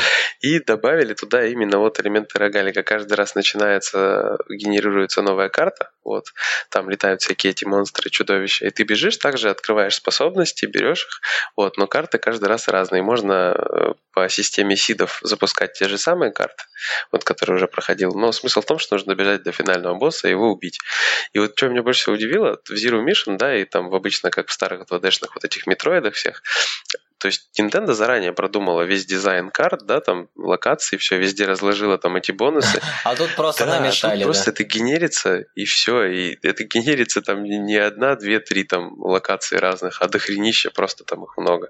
И реально нужно найти... Нормально генерится, да, интересно? Ну, относительно неплохо, да, то есть тебе нужно сбегать, найти умение какое-то, чтобы пройти дальше. То есть это такая генерируемая метроидвания. Я вообще, честно говоря, охренел от такого сочетания. Ну вот они... Короче, роглайк, метроидвания, вот только вот Dating Sim Battle Royale нужен. Да. Была же игра... Господи, скажите мне, я вам скажу. В общем, там была история про наслед... Ты как этот человек, который постоянно умирает, и у тебя наследники. И ты ходишь и следуешь этот замок большой. Rogue Legacy. Да, вот она... Офигенная игра, в неё на Вирте играла, вот чем-то напоминает. Там же тоже все процедурно генерировали, все уровни. Но там уровни... Ты тоже не мог пройти, там, пока не купишь определенную штуку и так далее. Вот. Еще у меня лежит South Park на свитче, скачанный. Я пробился в eShop через прокси. Скачал. Да, воевал долго, пробился. Саша вот не смог по нашему дедовскому методу туда попасть. Но мы пробились, я и Леша, с которым Кристина имела честь познакомиться. Вот, мы пробились, я скачал, но поиграть не поиграл, поэтому сказать ничего не могу, но очень хочу, потому что South Park — это круто, это прекрасно, это грязно. Ну, то есть все, как мы любим. Ну, я сомневаюсь, что у South Park на свитче будут какие-то проблемы. Единственное, что я читала в каких-то чатах, что у людей проблемы с каким-то уровнем, и там просто бесконечная загрузка, и ничего не происходит, но, скорее всего, это будет... А я, кстати, очень часто слышу, что вот в редакторском чате Хуаба, что просто в обсуждениях, что у кого-то то зависает, то прогресс обнуляется, то вот Ubisoft уже сейчас обещает патч выпустить. Ну, вот, то есть, короче, что-то... Мелкие вещи. При этом... Ну как мелкие? Там, когда прогресс трется, это нифига не мелко. Ну, да. Говорит человек, у которого 3 раза потерся сейф на Smash 3DS. И он все равно перепрошел его. Сделан на том же движке, на котором кролики. А кролики нормально очень так вышли, да? Вообще идеально. В кроликах единственное, что иногда FPS проседает, но это такие мелочи. Было дело. Я, кстати, поиграла в кроликов. Вот совсем недавно мне мой друг дал картридж. И, если честно, можно меня бить, пинать и так далее, но я не в восторге. Не потому, что я не любитель экскомовских игр, а просто она ощущается как-то неправильно. Ну, то есть она очень симпатичная, очень яркая, очень красивая, но она выглядит как... То есть я не знаю, я к таким вещам очень сильно их чувствую, да, то есть у меня такая проблема была с Dark Souls, когда я чувствую, как игра заскриптована, грубо говоря, да, там. Такая чисто проблема моя, не знаю, может, кто-то еще сталкивался с подобным. И здесь у меня была точно такая же проблема, что я чувствую, как игра сделана, я чувствую, как тут была состыковка там 2 разных модулей, что она сделана там в Unity, да, если... Где она сделана? Нет. Она вот на этом... Не, она там на как раз этот Snowdrop Engine. Вот короче. Очень видно, что она сделана на движке, что она как бы как конструктор уровневый собрана, да, то есть ты там касаешься определенного элемента, у тебя играет катсценка. Ты там дотрагиваешься до там другого, у тебя происходит там какое-то событие внутриигровое. Вот эти вот все вещи, они меня очень сильно фрустрируют. И как бы... мешают мне получать от нее удовольствие. Хотя сделана она очень, как бы, в целом неплохо. А мне, наоборот, интересно. Но это, кстати, больше, наверное... претензии не к разработчикам, именно к там, программистам и прочее, а скорее к дизайнеру интерфейса, потому что это же его задача скрыть все эти загрузки, переходы и прочее за какими-то там интересными анимациями или за чем-то плавным... Так что, на самом деле я понимаю, о чем ты говоришь. Может быть, не могу сейчас конкретный пример вспомнить, но я даже смотрел некоторые кат-сцены кроликов, и там прям видно, что на миллисекунду модели запаздывают от переключения планов, и это реально смотрится, как будто, я не знаю, в Source Filmmaker сделали кат-сцены. Да, то есть с геймплеем-то все хорошо. То есть такой классический, реально глубокий геймплей, да, там особенно... Когда тебя потихоньку вводят все больше и больше дают способностей, ты там можешь прыгать, бегать, скользить, там, пользоваться разными пушками, всякими суперпримочками, защитами и так далее. Но вот почему-то не так сильно она меня заинтересовала, чтобы вот прям с интересом в нее играть. То есть я поиграла и поняла, что, скорее всего, это просто игра не для меня, к сожалению. И как бы, к сожалению, тот хайп, который был в тот момент, когда она вышла, не прочувствовала. Точно так же. Ничего себе, тут собрались. Да, они, может, это необычное мнение. Кроликов. Не, я после XCOM в нее не смог, мне просто не хватило какой-то, не знаю, серьезности. Ну, это почти разные жанры. Ну, так это да. Они в целом, как бы, ну, как бы, игра вдохновлена, да, всем этим XCOM? Нет. Кролики, нет, это чисто пазл. Хорошо, давайте я вот, да, вот Саня правильно начал говорить, я просто ждал от нее чего-то больше XCOM-овского, да, а она именно получилась немножко другой, в том плане, что разработчики не ставили себе целью сделать глубокий, прям супер тактический какой-то там пошаговый боевик, он немного по-другому работает, реально она устроена как пазл, Саня правильно сказал. Вот, и это немножко не мое, вот, потому что ну, не мое просто, вот и все. Я, конечно, поставил ей высокий балл, потому что в целом-то она вроде неплохая, хорошая и так далее. То есть я нашел очень много положительных сторон в ней.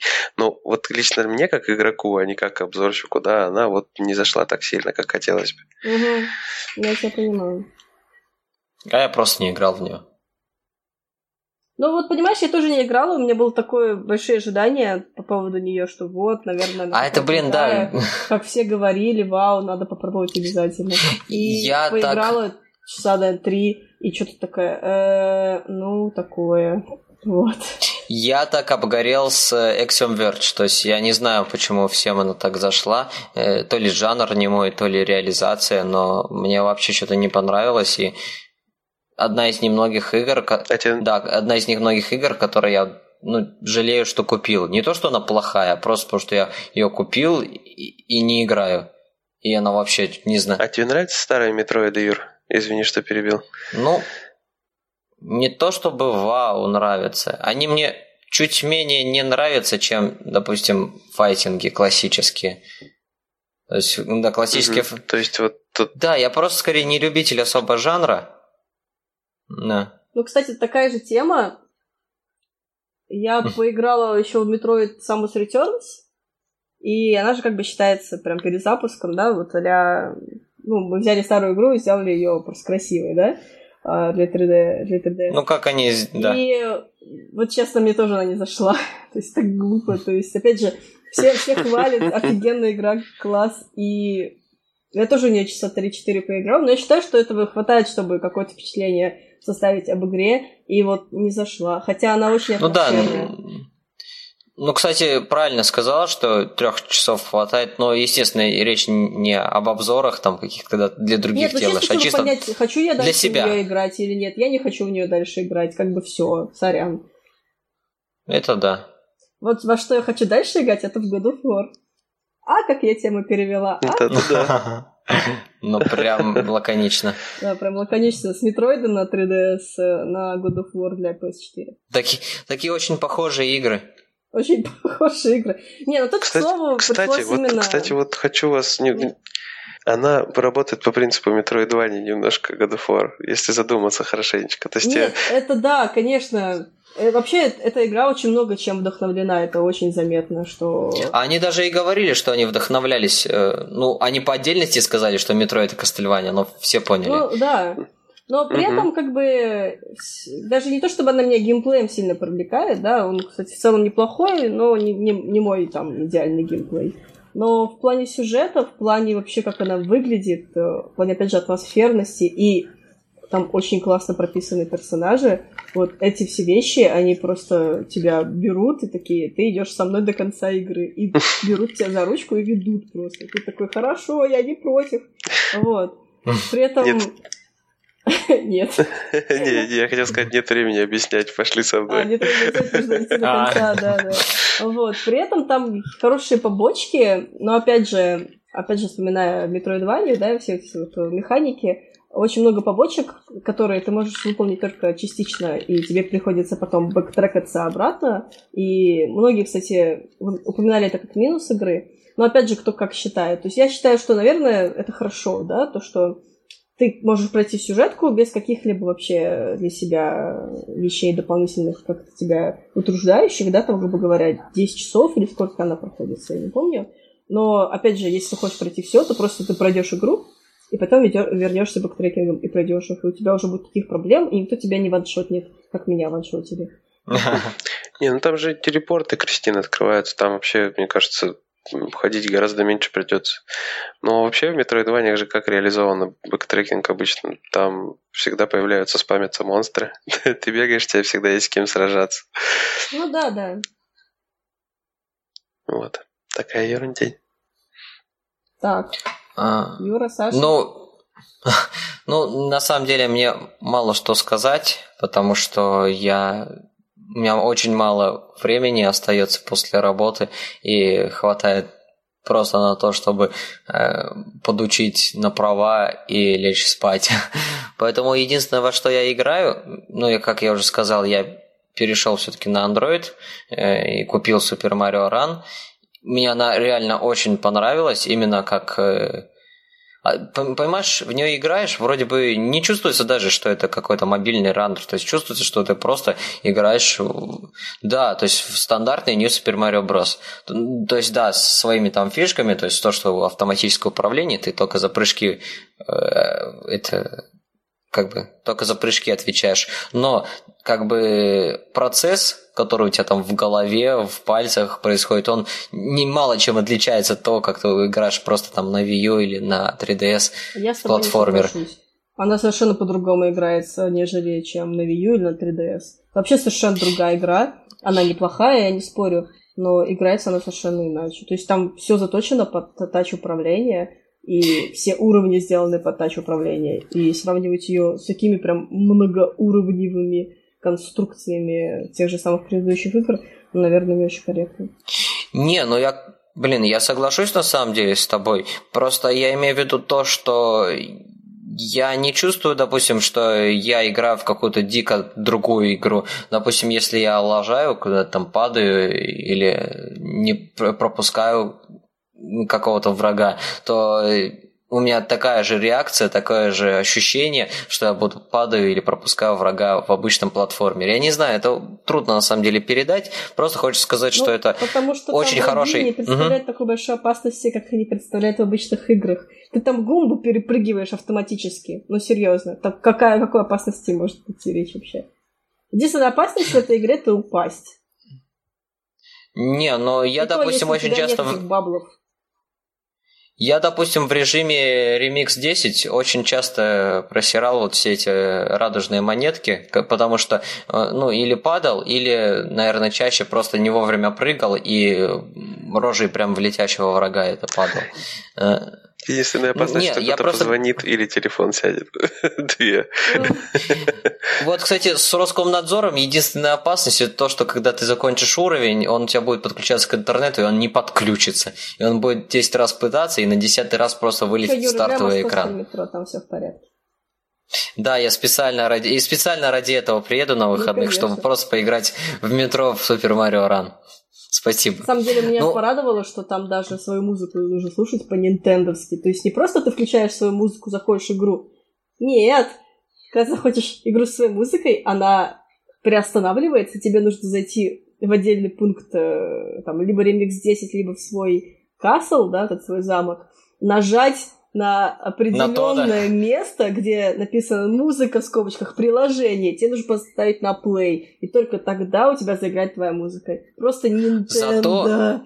Зато Марио будет в наушниках. Зато Марио и все его друзья будут в наушниках. Да, это определенно стоит того, чтобы я секунд, наверное, слушала просто внутриигровую музыку, приостановленную мою. Угу. Я, кстати, даже на мобильниках музыку слушаю отдельно, игры отдельно. Что я хочу просто сказать, это то, что Super Mario Run очень хороший компаньон к взрослым New Super Mario Bros. И в этом плане он со своей задачей справляется намного лучше, чем вот New Super Mario Bros. 2 к Wii-шному.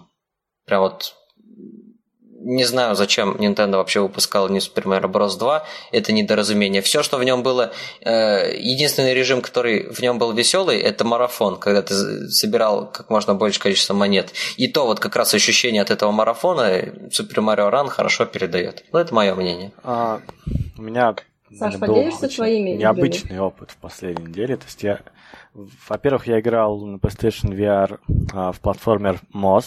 Там такой мышонок бегает по зеленому лесу, руинам.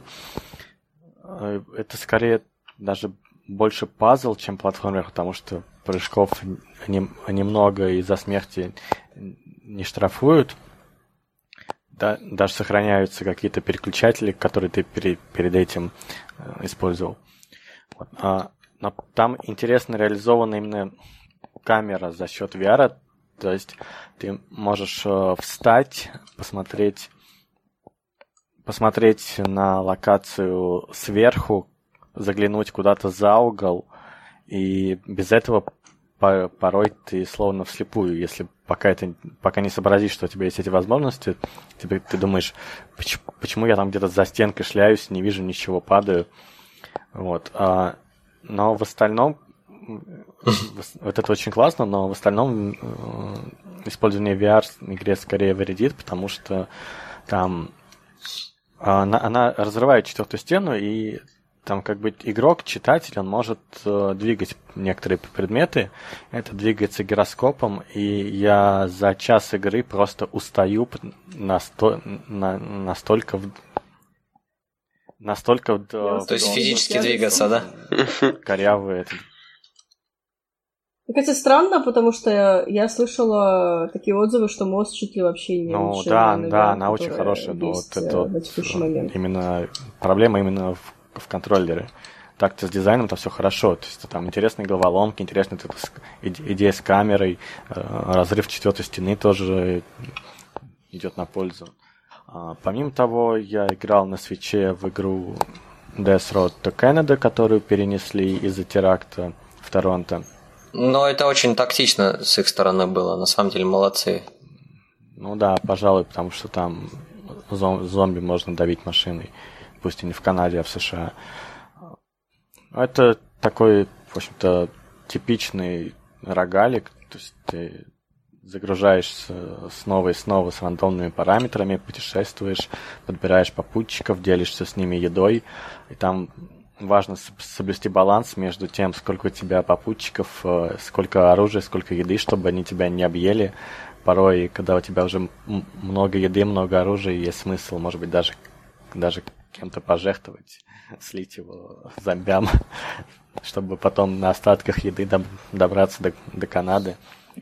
Но там есть неприятный момент, поскольку все генерируется случайным образом, то у тебя могут приключиться неприятности на последних этапах, и ты останешься почти без всего, а у самой границы Канады там гарантированно несколько серьезных ловушек, в которых тебе нужно куча оружия, куча прокачанных навыков, и то есть ты можешь подойти к этому нормально, а можешь подойти так, что за 5 минут до этого тебя лишили почти всего.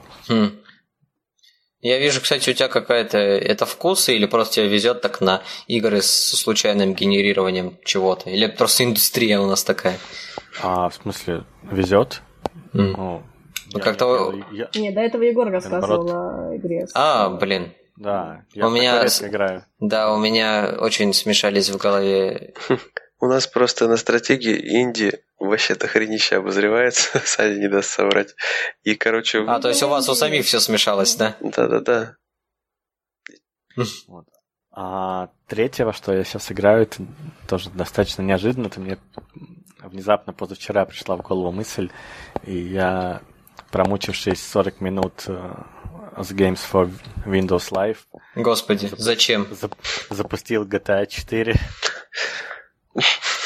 Впервые в этом десятилетии. В последний раз, когда можно еще в него поиграть с нормальными, оригинальными аудиотреками. Да, кстати, у меня там еще оригинальные треки. Но на самом деле это очень интересный опыт, потому что когда я играл в последний раз, это было время, когда там все качали что-то с торрентов, ставили русификаторы. А как выяснилось, в эту игру, где куча русских, сербов, перестроек, шапок, ушанок и прочего, категорически нельзя играть с русскими субтитрами. Там суть в том, что ты ездишь по Америке, все на английском, а потом бац, сербский язык, бац, русский язык, бац, там какие-то пришельцы... свои, короче, кварталы, да? Негры. То есть вся вот эта эклектика, она очень классно складывается, а если бы на экране были бы русские субтитры, то это очень сильно рушило атмосферу, потому что это бы просто не работало. Возможно, поэтому она мне 10 лет назад не понравилась, а сейчас, поскольку в Steam русских субтитров нет, и мне прям очень хорошо заходит. Ну, короче, как с фильмами, когда тоже русские в фильмах каких-то голливудских, и вроде и там русские, и тут русские, и... То есть похожее ощущение, да? Это, да, то есть просто когда у тебя есть русские субтитры, вся эта фишка, она просто не работает. Ну, разнообразно у нас, конечно, получилось, и, блин, супер-пупер новинки поиграли, и, прости господи, GTA 4 на ПК запустили официально. Да. Так что я считаю, что наш коллективный геймер очень разнообразный. А Кристина играла только в Бога войны?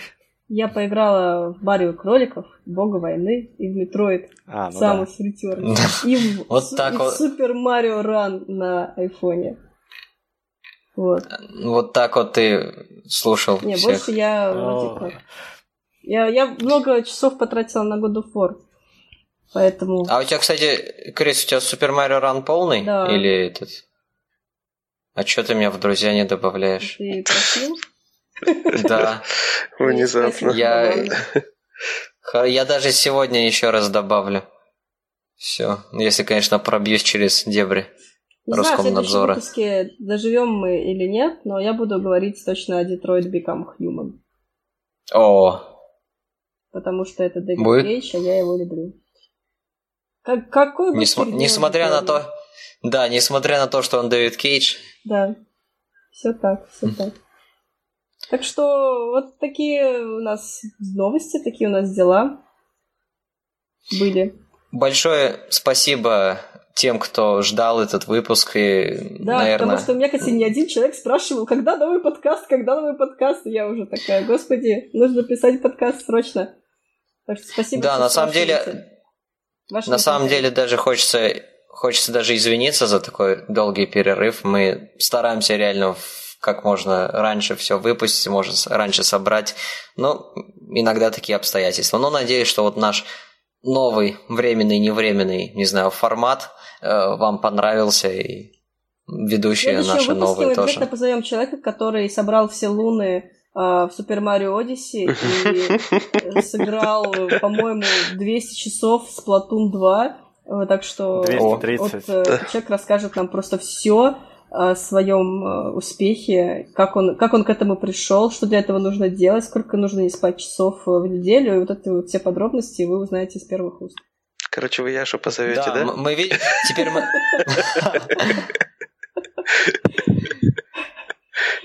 Мы теперь такие взрослые, что даже тизеры делаем. Вот так вот. Это значит, что мы уверены в себе. Мы прям фильм от Marvel. Ну да, потому что 6-й выпуск будет тем самым выпуском, когда один человек, который оставил нам не очень хороший отзыв в комментариях, написал, что даст нам шанс в 6-м выпуске, поэтому мы готовимся к этому очень сильно, поэтому в следующем выпуске мы запомнили тебя, человек. Грязь лицом. Отвечаю. Спасибо, не, ребята, вы точно как Marvel, потому что сегодня у вас был мощный кроссовер, самый крутой почти кроссовер со стратегом. Да. Спасибо нашим чудесным друзьям, коллегам из стратега, что все-таки вырвались к нам и поболтали с нами. Приходите еще, будем вас очень сильно ждать, вы клевые. Чмоки-чоки. Ой. Спасибо. Мы пойдем. Давайте прощаться. Да, спасибо большое, что были с нами. Всего вам хорошего, играйте в хорошие игры. Пока-пока. До скорых встреч. И не пробуйте картриджи, они будут. Не все. Ну да, не зря мы невкусными картриджами называемся.